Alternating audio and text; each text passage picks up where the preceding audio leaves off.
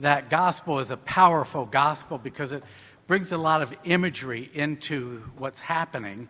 You've got this Caesar, and he is now saying we're going to have a count. We're going to have a census. Census. Now they do a census. This was the first census, but ever since this census, every time they had it, they do it for two reasons. They want to know how many people are under their ruling. Same reason we do it today in the United States when we count. We want to know who's living where and how is it coming about. And it helps with two things. One, it helps because it tells you how much military you might get, and it also tells you how much tax you're going to get, okay? And those are big things in our government, right? You need a good military, you need a good form to support a form of taxation. So that's the very beginning of the gospel. But as it starts to go in further, you start to hear things like Mary gave birth to a son and she wrapped him in waddling clothes. And they put him in a crib, not a typical crib, but a manger. Why? Because there were no rooms for him in the city. And then they start talking about this, these angels. Now, I have to tell you, when we see angels, when we picture angels, you see all of these little statues people have in their home, and they're always beautiful, very smiling, very happy people. To the Jewish people, that's not what angels look like. Angels, when they came from God, were coming to tell them, What did you do that for? Okay, so they were big and ugly for them. So that was their fear with this. So it's not these beautiful little angels, it's something that's going to scare people. But it didn't scare Mary because she knew who she was and why she was there. And then all at once, can you imagine? You have this choir of angels singing. Now we have all these angels that are supposed to be kind of tough people that are going to roll you over. And now we got a choir of these people singing glory to God in the highest and on earth peace to people of good will. Now, God works. We know that. God works, and He worked the Messiah out that He would be born at a time when He could come and do God's will. And He did it of all places in a town named Bethlehem. Now, I tell you all that because it's happening in such a way that the world does not know what's happening. He didn't come down, he could have had the whole world hear this choir of angels, but he didn't. He had meek people like shepherds. Shepherds were not the type of people you would invite to your home, okay? They lived out with their sheep. They smelled like their sheep. Do you remember a couple years ago or a year ago when the Pope said priests should smell like their sheep? Do you remember that? Are you not watching the Catholic news? Okay. Yeah, he wanted his priests to smell like their sheep.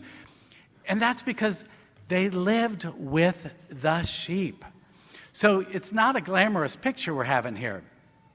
But what we see happening is everything is in place for the Messiah to come into the world. He's been planted in a no place little town where nobody was going to know what was happening so that the child could grow up and do what his job was going to do or be 30 years later. And so today we look at it and we say, he came for everybody, but it's going to be a little messy. It's not going to be neat. It's not going to be clean. It's not going to be easy. Let me, let me give you an example.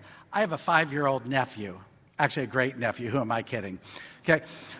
I have a five year old great nephew who went to school a couple of weeks ago and told his teacher, My mom has the COVID. And so the teacher went and called the principal. The principal called his mother, and she said, I do not have the COVID. And she said, He made a general announcement to the class, He's out of here. So she comes and picks him up, and she gets him home, and she said, Why did you do that? He said, I thought it would be funny. He's five. You know, when you're five, you don't understand everything. I absolutely loved it. It sounded like something I would have done when I was five, to be honest with you. but kids see the world differently. And I think in many ways they see the world with much more joy.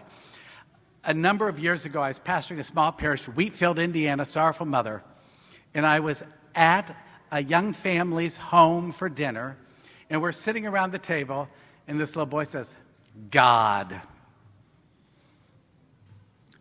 God. God.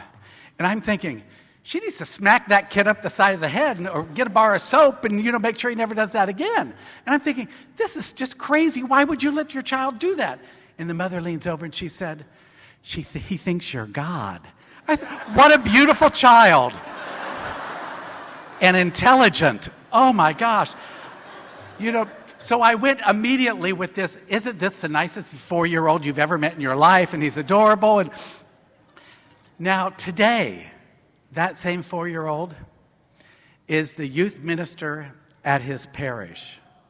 Okay? It's a small parish, so it's a part time job. His other job, he's the principal of the elementary school. And in that little elementary school, when I was there years ago, as the pastor of that little parish, the principal went into every classroom and read the Bible from them on the last day before Christmas to acknowledge Jesus Christ. And he's kept that same tradition going. And I think it's so interesting because in our lives, we're called to bring people to Jesus Christ. It's not always going to be easy, it's not always going to be neat.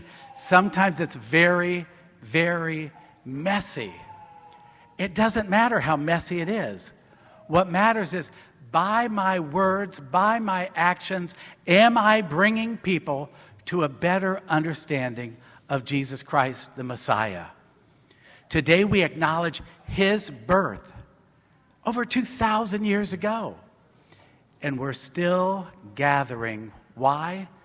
Because the message of Jesus Christ can only be heard through us. And some days you're going to be very good at it, and other days we're going to be messy.